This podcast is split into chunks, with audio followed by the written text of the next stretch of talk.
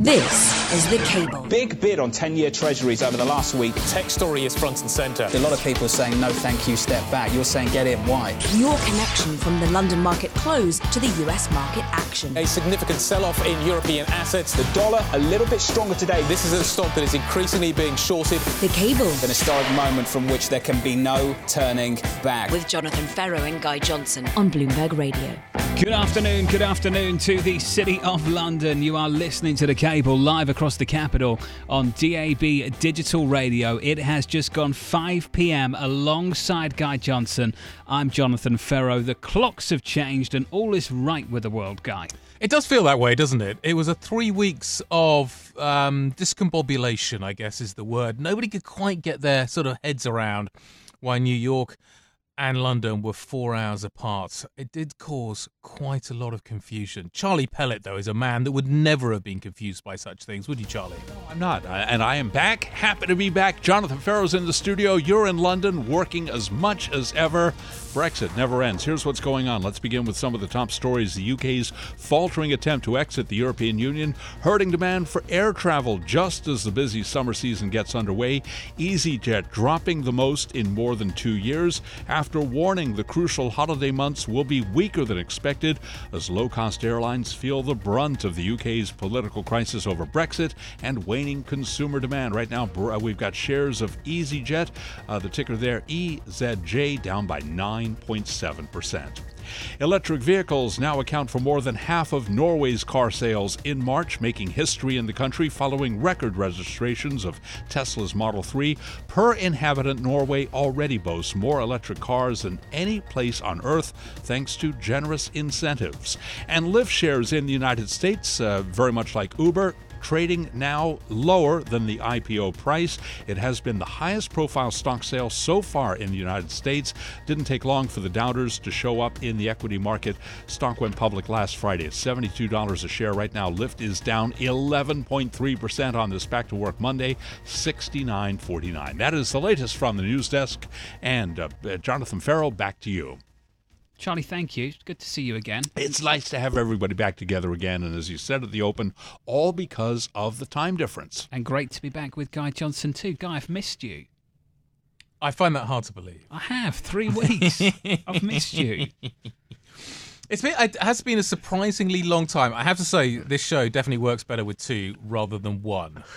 Um, the transatlantic kind of uh, vibe definitely works better. You need the other side of the currency pair, you do. not you? You really do. You do. The cable is the cable is not just the pound; it is also the dollar. Um, I got a genuine question for you, John. So we've been away for three weeks. Um, in that time, Brexit has become much more granular and it's really kind of getting into the weeds now.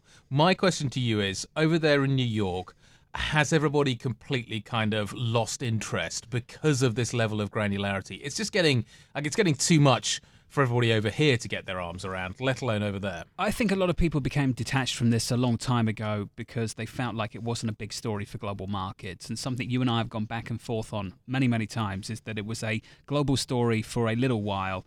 It was a European sto- story for a a little while longer than it was a, uh, a local story for the rest of the time over the last two years. To your point, Guy, it has got so complex now that even if you were interested in the theatre of Brexit, yep.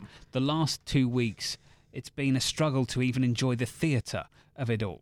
Uh, so because it has become so complex. What is interesting is that news program viewing figures have gone up in this country. Because interesting. People, so people have. Uh, I, I, think it could be the theatre, as you as you say, but I think your point is a is a well made one. I think people have kind of of have become quite detached from this. Certainly, global investors have become quite detached from this, and I'm just and I'm still wondering whether that's the right decision. I still think it's a debate that is worth having. Marcus Ashworth joins us now from Bloomberg Opinion. Marcus, I'm gonna I'm gonna kind of we can get into the granularity of Brexit in just a moment, but first up, so we saw a another weak German PMI print today.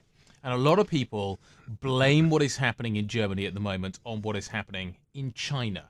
So my question to you is is that the correct assumption, or is Brexit playing a part in what is happening in Germany right now? Well, I mean, not to, not to be too silly, but um, look at the UK PMI, which so magnificent jump up because of st- stocking of inventories uh, yeah. because of Brexit. So no, um, the reason why UK is going up and then perhaps Germany is going down is because Uh, I think principally it is for China, uh, in the sense that we can't blame Dieselgate or the lower level, the Rhine, um, as much as we could before. It certainly seems to be there's a lack of follow through of orders, and that's principally coming from. I mean, in, China is, is is a catch-all, but in in essence, that's where a lot of their export orders are coming from, and we're seeing it not just in um, Germany, but also in in Italy and in, and in France. So this is this has got uh, further wider impact. So in essence, yes, I mean, because there's nothing else obvious to blame and nothing else which has come out um, which you can cite off. The fact is, it's, because it's not bouncing, it shows you when you have such a fantastic current account surplus of nearly 9% of GDP, it's great most of the time, but every now and again that comes and bites you because um, you're dependent on your on your customer base, and if your customer base is goes through a difficult time, as China clearly is, then it's going to hit you hard. So let's talk about the UK story and the prospect of a hard Brexit. Marcus. The question Guy's exploring, I think, is an important one. A lot of people have become detached from this, just as investors, as market participants. As those of us who might enjoy theatre, it is still somewhat interesting to many people outside of Europe. Is it a mistake to discount A, a hard Brexit, and B, what a hard Brexit would mean for global markets? Um, okay, first things first. Um, there is a chance of hard Brexit. By definition, there's no legal um, supplement to it. Um, so until something replaces that as a statutory instrument, uh, be it May's deal or some cobbled together of a of a customs union or something, which we'll see later on today, uh, if that results, which I don't think it will, but that's another story. Um, then. Yes, I mean, a hard Brexit is still there, and it's possible at the April 10th, 11th summit that the um, European Council say that we've had enough, uh, out you go.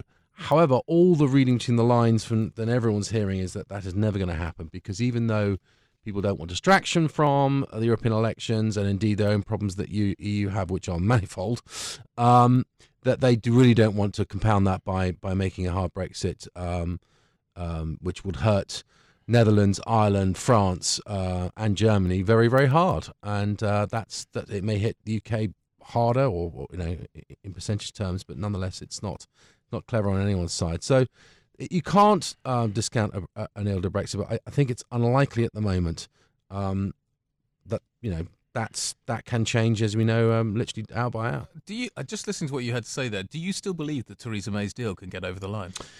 There is a, another school of thought um, which I don't believe in. Therefore, by definition, as I've sort of semi half believed in, in one or two of these votes having got through beforehand, and therefore maybe this one does get through because I don't believe it. That if the customs union proposal by Kenneth Clarke, I think it's Amendment C, um, does get passed today, that that puts it in such a, a, a harsh, you know, May's deal versus this customs union, which, which includes the European Court of Justice, includes all sorts of you know complete uh, lack of sovereignty over trade and uh, and all forms of future dealing for for the European uh, sorry the UK as a sovereign nation that it's such an anathema for for enough of um, the, the, the Conservatives and one or two other sets of people that maybe it gets through just because of that. Particularly, the government ties in this thing called the Snell Nandy, Snell Nandy Amendment, which means that in the future, the political declaration that Parliament will have a say on the trade trade deal. Who lasts longer, Marcus? April or May? I've just seen that on one of my, yeah. my, my, Facebook things. Like, yeah. uh, you've always got to back May. May. May she's lasted longer than anyone could have ever possibly done it. So you've got to I mean, April may be the cruelest month, but May is yeah. the longest, the longest uh, weed. I've got to say, a client emailed me that a little bit earlier, a Bloomberg subscriber, and it did make me laugh. Uh, guys, you're going to be sticking with us. Fantastic to have you with us, Marcus, and great to be back with Guy Johnson. And I'm sorry I left you on your own for so long, Guy. Coming up on the three program, weeks, much more on the data worldwide, a little bit more on Europe, and a whole lot more on a stellar read from China. Relatively speaking, that's all coming up. This is Bloomberg Radio.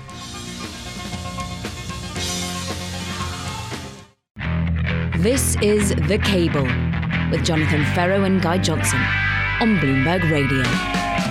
Good evening. You are listening to The Cable. It has been a very strong risk on sentiment story throughout most of the global market story today. The DAX, in particular, take a look at Germany today, came through with some really weak data, but the stock market is up 1.35%. Why is that? The car sector is uh, really driving higher. Uh, and that is a China narrative uh, that is driving the European story so strongly today. You can see it in the States as well. It's up not as much, but nevertheless a decent performance. And the CSI. Uh, uh, the CSI 300 out in China uh, was up by 2%, 2.5% overnight. Uh, over the last month, uh, it has added 7%. It's uh, that's in euro terms. It's been a very very strong performance. Stabilization, Marcus Ashworth, is that what we're looking at in China? Is the the policy that we've seen coming through from the government starting to work? Hmm. Uh, yes, but no, but maybe. Uh, yes, you could say it is, because they have definitely pulled that lever. Uh, the effect that that lever pulling, which has been um, less and less every time they've had yanked on it. Uh, I mean, they saved the world in 2009. I don't think there's any doubt about that. If China hadn't yanked on the stimulus there, um, the rest of the world, the developed world, struggled. The US, UK, and then subsequently Europe, even though they were blind to it. But you know, the emerging market world, and particularly Asia and and uh, countries reliant on on China, uh, were saved uh, by the by the huge stimulus that China put in. Uh, they had to try it again in, in, in 15, 16, and it sort of worked, but not as much. This time round, um, they've definitely put the, the burners on, but you know whether or not it has much impact, we shall see. I think the bigger um, factor here is, of course, the the China-U.S. trade deal. Um, even though in some sense it's a it's a just a sop to soybean farmers or whatever it may be. There's there's one or two things which which which may seem big but are less important than, than the full relationship as far as IT and how they treat uh, you know internet protocol and, and all, all forms of intellectual property and all forms of Yeah. uh, tech stuff. So you know that sense. It's good news, but I wouldn't read too much into it just yet. You have to see this as, as a continuing trend. Yes, it looks like they've they've stabilized. It's it's ticking up, but um, there's much more to go. Well, there's two judgment calls, aren't there, Marcus? The first judgment call you've got to make is whether this continues, and then ultimately the second judgment call you've got to make is whether the market's already got ahead of it. So let's just assume that this is something that continues, that we get the first phase, which is the Chinese bottoming out process, then a rebound, which cyclically lifts all boats. Fine. Let's put that to one side. Do you think the market's already got ahead of that story, Marcus? Um, again, yes, but no, but maybe. I think that they've got partially ahead of it, or it's partly priced in, it's not fully priced in. As I said, this is a this is a momentum thing. If the trade deal comes behind this, and you've seen the, the Chinese economy lifting up, up and it's more, more importantly, the easiest way of spotting is where the yuan is, then you will see, uh, and of course, where the CSI 300 is, you will see something building on itself. I mean, there was some extraordinary stuff going on. You've seen um, massive convertible bond deals done by the largest banks, with oversubscribed by many thousands of it, so they literally have uh, got the troops, should we say, the, the the retail accounts queuing down the street to to get in on on the stock market rally. You know, you have to believe that the authorities are going to back this, and they can't let retail investors hold a hold a baby here. They're going to have to keep the stock market up. They're going to have to propel the money supply, and they're going to hope that therefore that business comes off the back of that. That is dependent on the trade deal. So they can chuck the the the, the, the stimulus into the economy, boost the money supply, goose the stock market. But unless they've got things to sell, and ultimately it means that there's a trade deal with the US and indeed with you know ongoing with Europe, then it will come to naught. Ma- Marcus, great to have you with us. Marcus Ashworth there. Bloomberg's very own. He's going to stick with us on the big debate, I think. Mm. The fate of China, the key to asset classes for the rest of this year, not just the data and the economy, but as Marcus points out, the trade story as well. Trade talks wrapping up in Beijing last week. They'll continue this week in Washington. A little bit more on that a little bit later. In the markets, then, a big rally worldwide. In the UK, we shape up as follows on the FTSE, up a half of 1%. On the S&P 500, as we cross through the halfway point of the trading day, the S&P 500 up 8 tenths of 1%. From London and New York, you're listening to The Cable.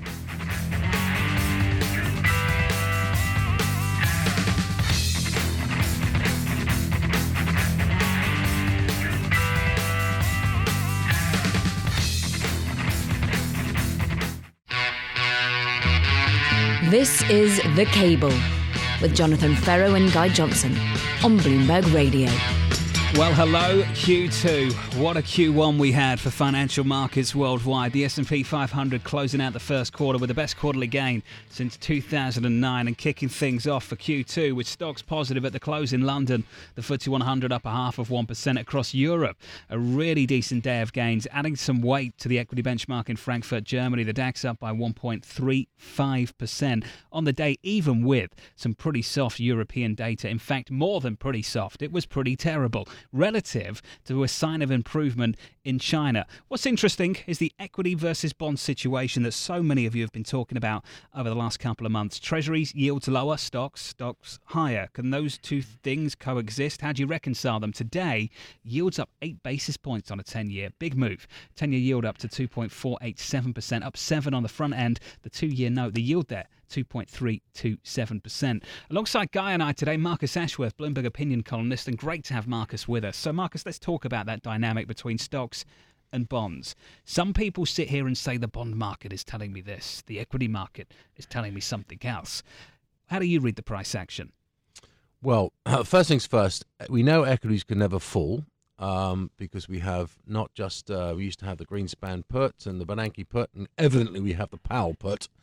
Um, so, you know, because the, the Fed has gone from um, you know nowhere near the, uh, the neutral rate in, in, October to now uh, not just stopping hiking, but also stopping quantitative tightening and even starting to price in um, well the market anyways pricing in a, a, rate cut theoretically by September. So um, that is why stocks will never drop or not substantially. If they fall five percent, you know, all of a sudden everyone's going to panic. Um, Bond markets, however, you know, it doesn't matter what happens because they always rally. Yields always fall. So uh, it's become a complete disconnect where there's no real logic to either of them. Um, why are Bund yields below 0%? There's no logical reason on the fact that all the world central banks own them. There's no free float. Um, they're a squeezed market. Uh, there's huge amounts, 2.6 billion um, sitting on uh, the ECB's balance sheet of of government bonds and, and the like, and it's it's a rigged market. QE has distorted all form of, of, of, rationality between the two asset classes. Net, net, net. I wouldn't touch bonds with a barge pole, and equities probably will be all right. I just would avoid European ones because it's a again it's a it's a market which doesn't have any form of uh, of free float or, or, or logic to it. Sorry, equity markets. Um, European equity markets or pop markets for that point. okay. Yeah, I mean, I would avoid European equities are cheap for a reason. You look at just look, look at European banks you know, your, the likes of your Deutsche Bank or your Commerzbank yep. versus US banks. It shows you there's been value destruction. They haven't solved any of their problems, and they are not investable assets, in my humble opinion. But but US equities are. So you think that, that if you were to kind of put together a normal portfolio at the moment, you would be overweight equity markets and underweight global bonds? If you're starting from here, absolutely, you could be you'd be literally insane to think of it any other way you know, sure, you can invest in some short-term cash products in the states, which might pay you a bit over two percent uh, as your float. But you know, I'm not saying U.S. equities are cheap; they're not. But they're not cheap for a reason. Equally, as European equities are cheap for a reason and will stay cheap. Something we come back to again and again and again, and then a little bit more after that, Marcus, is the division, the spread between the valuation in Europe and the United States, and the fact it comes down to two sectors: big tech sector in the United States, big banking sector in Europe not so big anymore. weightings are very different, granted, not so big anymore. But the weightings are very, very different, Marcus, and that explains the valuation gap, doesn't it? Well, I mean, you could at one point, uh, I remember, you know, about six months ago, Apple was pretty much the size of the entire banking sector of Europe, one company. Now, obviously, that's that's that's that's sharply changed uh, as far as Apple's valuation, but nonetheless, you know, it doesn't mean that European banks have recovered, or they look like they will recover. I mean they're talking about tinkering with, with tier deposit rates because the negative 40 basis points is costing the banks a little bit of money. But the reason why banks put money on deposit with the ECB is they don't trust any other banks because the interbanking market is dead, let alone the cross country one. So, you know, there is not a banking uh, element of any form of, of, of, of logic to invest in. You know, and I understand people like private equity companies like Cerberus looking at Deutsche Commerzbank on a, a totally different basis. There may be some some sort of diamonds in the rough here, but you know, really, you are brave and you have to be, have a very long term perspective and really know what you're doing. Would you have thought it was logical to be underweight bonds a year ago? Um, well, Yes-ish. There are always cases to think that um, Bunds were looking um, particularly um, as if they might start to normalise in a relationship between a, a growing at that point a European economy. At the same point, um, well, maybe it was, we had really May last year when Italy started going wobbly woo that there was an understanding that maybe a credit problem with Italy. So yes, you could argue that certainly there were, there, at that point it, it, you could easily have got head faked. I mean you know, I'm not saying that looking back, you know, I, I could have defined it in a different way because it would have been very almost impossible to define it, you know, until these events happened out of nowhere. But you know, you could always and should always have been very careful about Italy, and certainly it would have been easier to get caught out on, on perhaps thinking that, that German yields might have risen because there's not desperate logic in them at, at 50 basis points. There's clearly no logic in them below zero. But other than the fact that they are a very tightly controlled asset class, it depends how um, people panic and people require super safe, secure assets in times of worry. Quick question for you, Marcus, before we have to let you go. You mentioned that depo rate, the prospect of a tiered depo rate at the ECB. If they go through that process, if they execute that idea, does that raise the prospect of another rate cut? Well, it is rearranging the deck chairs from the optical point of view, but you know they're only going to do that for two to send two signals. One, that rates are going to stay very, very low, i.e., as negative as they are for a very much longer period of time. As in theory, we were expecting rates to rise uh, possibly as early as October. That clearly is no longer going to happen. And the second point is, is yes, as you've drawn that analogy, uh, maybe that means that if they can push the depo rate up for certain uh, levels of excess reserves, that by definition they can also lower for the excess excess reserves and therefore they got a little bit more um, uh, stimulus to put in, or, or, or, certainly rate rate cutting signal there. So that would be fairly desperate um, if the ECB does that, but they need to get out their own way, give themselves some flexibility if the economy does turn again, again, because they've stopped QE just at the wrong point. Mario Draghi tying his successor potentially in knots. Marcus, always a pleasure. Thank you very much indeed. Marcus Ashworth joining us from Bloomberg Opinion to give us an idea of what is happening in these markets.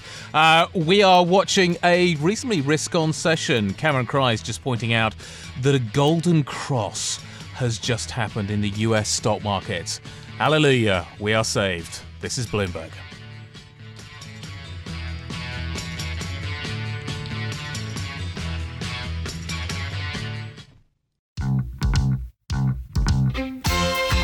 This is The Cable with Jonathan Ferro and Guy Johnson on Bloomberg Radio.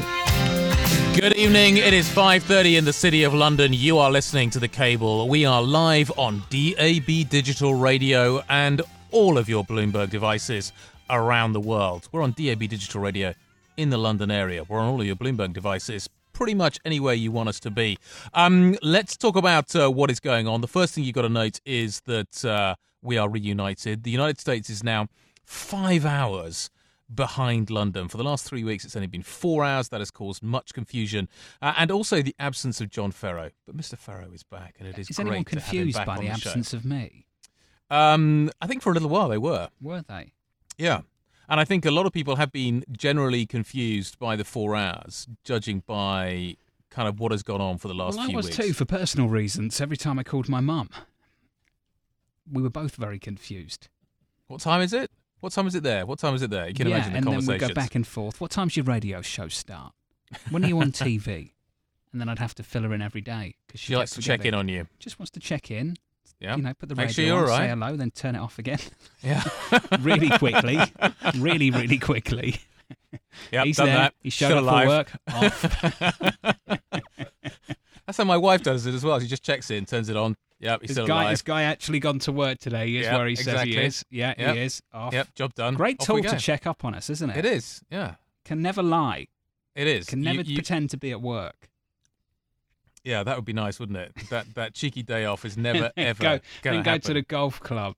Yeah. Oh, what dreams are made. of. We we need to we need to figure out a better plan. Um, so Mr. Ferro is back, and also Mr. Pellett is back, which means also we now have news updates, which is fantastic. And here's what's going on. We've got momentum building in the House of Commons in favour of the softest of Brexit models after the opposition Labour and Scottish National parties both said they would order their members of Parliament to back it. Freezing cannabis, uh, freezing temperatures didn't stop about 40 people from lining up outside the first legal cannabis store to open in Canada's largest city, nearly six months after the country legalized recreational pot. The name of the store, the Hunny Pot Cannabis Company. And Lyft shares started trading last Friday in the highest profile stock sale so far this year. Hasn't taken long for the doubters to show up in the equity market. Shares now trading below their IPO price of $72 a share, down by roughly 11% right now. Analysts highlighting a number of concerns about how fast the ride sharing company can start making money. That's the latest from the news desk. Jonathan Ferro, back to you. The perennial problem. Charlie Pellett, thank you very much. For our listeners in London, the next couple of minutes is actually going to be very useful for you for your next visit to New York. Vincent Cignarella dropping by the studio, Bloomberg's very own. Now, for, for our tourists out there that come to New York and believe that the best Italian food is in a place called Little Italy downtown in Manhattan, you are wrong. It is in Arthur Avenue in the Bronx. And Vince, do we call you a Bronxonian? I, yeah, I, I don't know. I mean, I guess it's. Did you, Um, did you just make that up? I think he did. What, the Arthur Avenue stuff? No, the No, the Bronx, the Bronx, the Bronxonian. Oh, no, definitely just made that up. Don't know if it's Okay. real or not. okay. But the I Arthur didn't know Ave- if it was a thing or not. The Arthur Avenue thing is real. It is. Okay. It is the best place for Italian food. And I went there Saturday, Vincent. It was fantastic. yeah, I- that's where I grew up. I'm not surprised.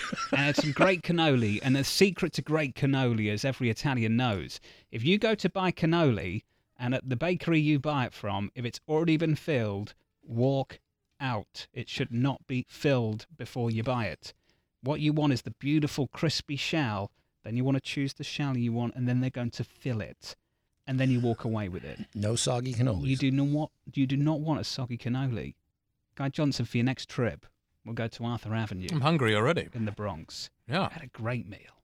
Just fantastic, Vince. There, uh, there are so many different kind of foods there, and it's. Um, you know, a lot of people talk about you know the bread from Why did, Philadelphia. why, do, they, why did for- they go downtown? Downtown Manhattan. You know, it's it's just tr- traditional, right? So people hear Little Italy, and it's in Manhattan. I guess if you're visiting New York City and I- you're the- already the- in Manhattan, it's it's it's a shorter. It's got ride. Italy in the title. That's why people go, I guess. I, I guess it's actually what you know. If you wanted to do anything and you're in that area, it borders Chinatown, and you go to get good Chinese, or before you'd go to get Italian food. I would anyway.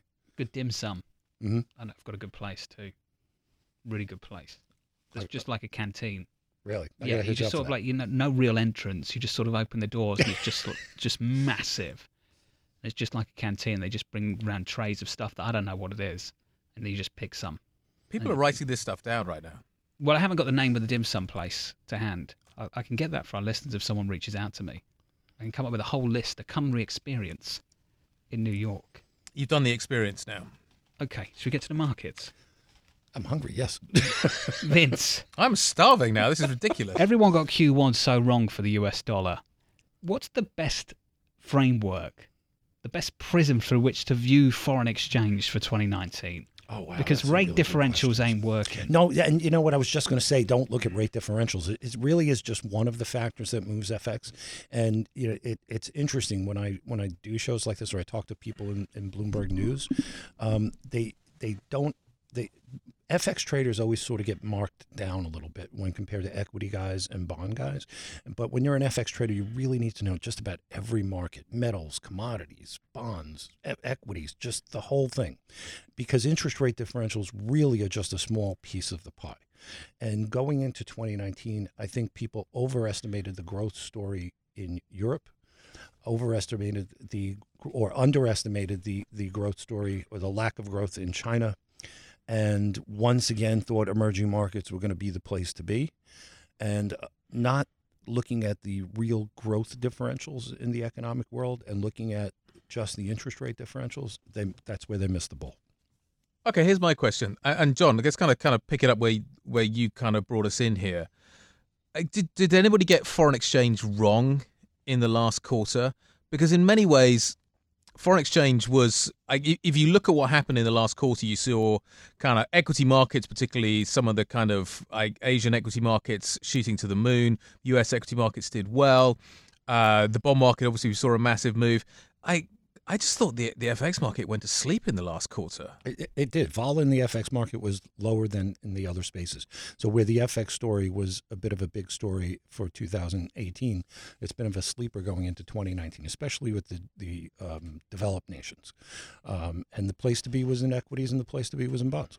Just looking at euro dollar right now, though, given the fact that we've had more weak data out of Europe and still it can't squeeze any more euro weakness out of this, that just seems to be the story that the path of least resistance is getting pretty tough to say that it's lower. Well, you know, the euro dollar is just. I mean, when you when you trade euros, it's such a thick market. You know, so many currencies now. One cur- currency. There's so many players involved. The volumes are so high. It takes really a lot to move the euro dollar. A, a, a momentous sort of news result, really. Just moving it on volume and flow is is not the same as you know trading an emerging market currency, for instance. So But that's what they kind of that's what they always wanted. That was the part of the point. yeah, and they got it. I mean, the euros, the the euro, I mean, in in the days of old, moving the French franc or the Italian lira was really not a great great lift, um, and even the Deutschmark at times wasn't such such a, a, hard chore. But putting all of those markets together has made it a very thick thick market, and so the vol is not what it is in other places. Did you buy into the Lyft IPO, Vince? No, I wouldn't touch that. Just wanted a contrarian signal from you uh, for the next segment. Not all my equity trades going wrong. went, went public on Friday, not doing so well on Monday. That conversation's next. You're listening to The Cable.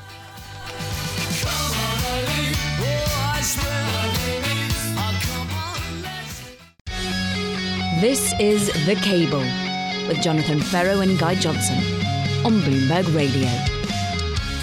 Good evening. It is 5:40 in the sub. It's in the city of London. Uh, if I can get that out, uh, you're listening to the cable. We're live on DAB digital radio on all of your Bloomberg devices. So as John was saying just a couple of minutes ago, Lyft went public Friday.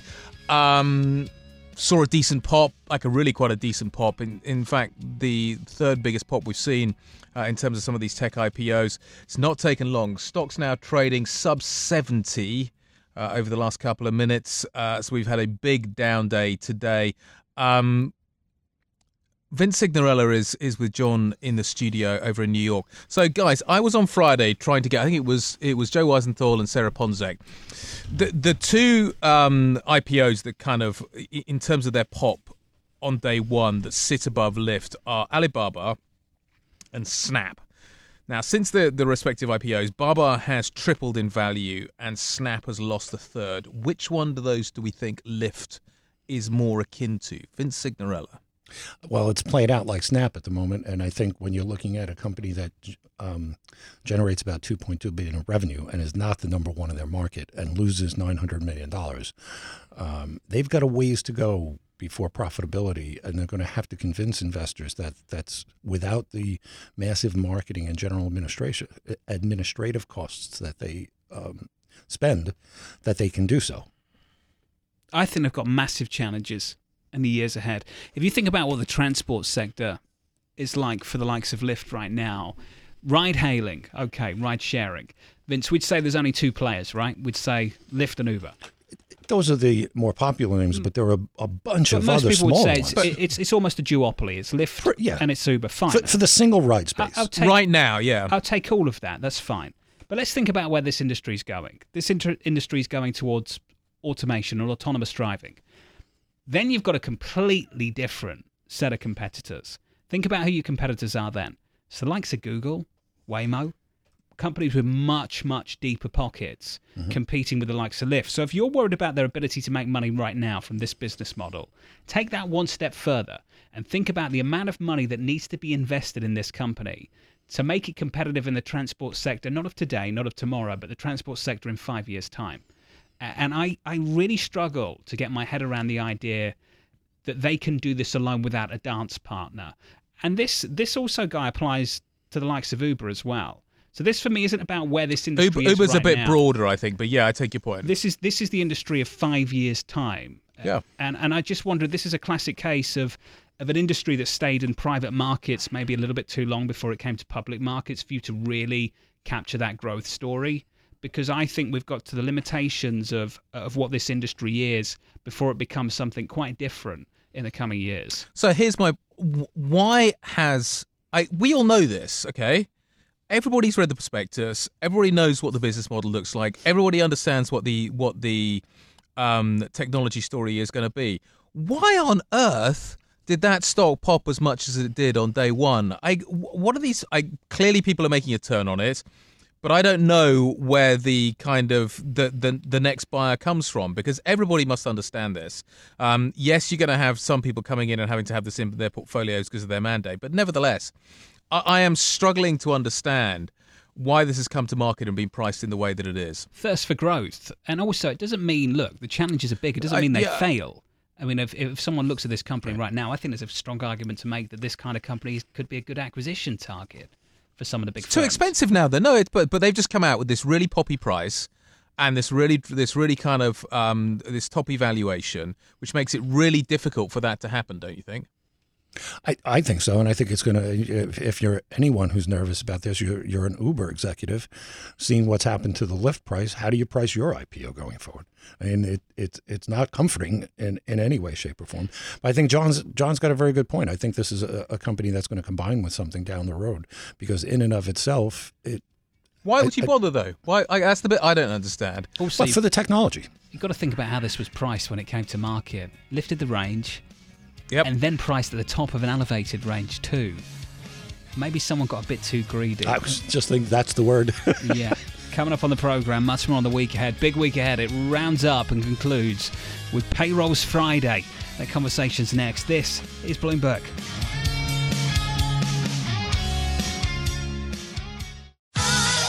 This is The Cable with Jonathan Ferro and Guy Johnson on Bloomberg Radio. This is the cable live across the capital on DAB Digital Radio. You are listening to Bloomberg Radio. Pleased to be back with Guy Johnson. I'm Jonathan Ferro to whip you through the price action as we begin at Q2 and we begin the trading week two. Futures were positive across the United States going into the open. Stocks had a nice pop too, up nine tenths of one percent. The data in China really decent relative to the horrible data in Europe. The data in the United States a little bit better than expected as well. The ISM US factory manufacturing output reading pretty decent. Across Europe, it means a stronger close. The FTSE 100 up a half of 1%, the DAX up by 1.35%. In the FX market, dollar weakness to start the day. A little bit of dollar strength as the day progresses. As the session grows older, the euro is weaker. Euro dollar down a tenth of 1%. In the bond market, some curve steepness coming through the Treasury curve. Yields up nine basis points on a 10 year to 2.496%. Much has been made of that inversion between the three month Treasury bill and the 10 year bond in the United States. I can say we no longer have that inversion. The uh, three month Treasury bill now yields 237. The US 10 year now yields 249. So we've got about 10 basis points spread between the two now. And I think around about 10 basis points on the day, just in terms of the move. So that gives you an idea of just how big this move is in the Treasury market at the moment. All of this off the back of the economic data. And this week is a big week for the data. We've had the Chinese PMI, we've had the European numbers, and we've had a read of US activity as well. Tomorrow, we will get March auto sales in the United States, durable goods orders too. We'll also get Eurozone unemployment and inflation as well. Wednesday, remember last week, we had the US delegation go over to Beijing for trade talks. This week, the delegation from China will be coming over to Washington for trade talks. That delegation includes the Chinese Vice Premier, Liu He.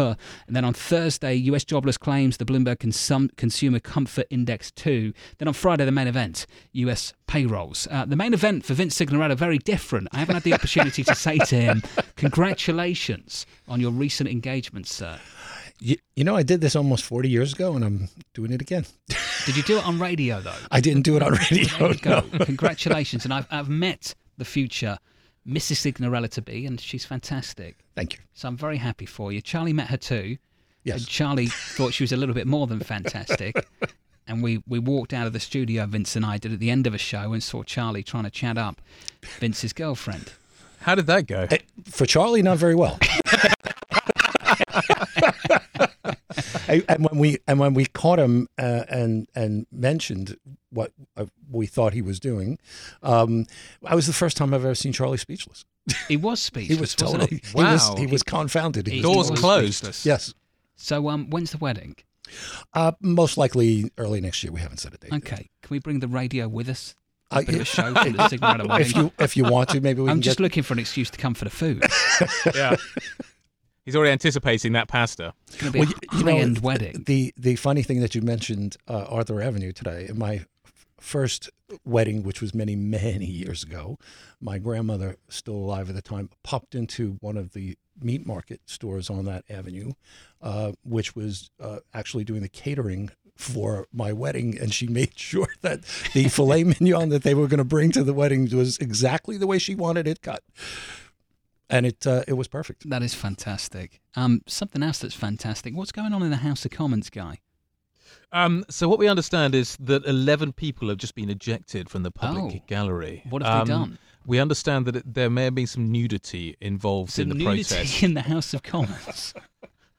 A topless protest may A have been taking place. Protest. What were they still- we're- we're still they trying to- or Brexiteers? Well, that, the, these are the details that are still being uh, they're still being sorted out. We're trying to get to the bottom of it. Quite literally, maybe. I'm fascinated just to find out if they are pro-Remain or pro-Brexit. Top to the bottom. Let me let me dig in. I'm on various kind of uh, various lists. So I'm trying to I'm trying to determine. Everyone's going to uh, have some good fun with that. Some light-hearted humour after the uh, the events of the last few years. Needed for everyone, I think. That, I- that- I- that may be the most popular thing that's happened in the House of Commons all year. Uh, I've got a picture. Yeah, it, they are they are clothed but topless. Clothed I but can topless, Count, okay. I can count one, two, three, four, five, six, seven. I'm looking at a picture. Uh, I'm going to send this to you, John. But yeah, they're standing on the kind of the balcony, fully clothed. Uh, sorry, fully uh, undressed, apart from their underwear. Okay. And I think it. I can see a stop written on one gentleman's chest. So I'm assuming this is a stop Brexit protest. Or stop negotiating and hard exit, maybe. Who knows? I'm gonna I'm gonna ping you, John Ferro. The Are you going to send me the uh, picture? I'm gonna send you the picture right now. One of those your- times where we really don't want photos on radio. Yeah, I think this is probably all for the best. So I'm sending to this this to you right now. I'm sure anybody on Twitter will be able to find this, uh, but it is there. Um, yeah, these people have now been ejected. So we've we've we've cleared the public gallery. Um, and yeah, a, an, an Extinction Rebellion activist strip off in the House of Commons public gallery to call attention to the elephant in the room. Actually, it's not a Brexit. I'm now reading the details. It's not a Brexit um, demonstration. It is a climate and ecological crisis, Oh. of which Brexit may be included. I'm not entirely sure. But What's, yes, what's this April is not a 15th Brexit got to do with that? I don't know, but it's April the 1st today, isn't it? So what So, happens in two weeks? It says April 15th on his chest. I need to get the bigger picture up. I'm trying Yeah. to work out. Stop. Exactly what? what's What's it going- say? I thought it said stop. No, my picture won't work. Anyway, all I'm saying is that you don't often see this in the House of Commons. I'm very confused by this. There's a lot of confused people in the gallery too. They've they've all gone. They've all been taken out. They've all been thrown out of the uh, of the House of Commons. I you, you, you occasionally see this at football games. You don't expect this in British It's very politics, interesting but, garments But the on two show here. are. Are you going to tweet this out to the wider audience, John? No. In fact, maybe I will. What does Vince Cignarella make of this? This is what British politics has come to. I, you know, I, like I said, it's the it's the most of all the Brexit and all the talk of, in the last two and a half years. That's the most fun thing I've seen I come think we got a bit derailed today. We're meant to do payrolls to close out the show. I'm fascinated by this picture.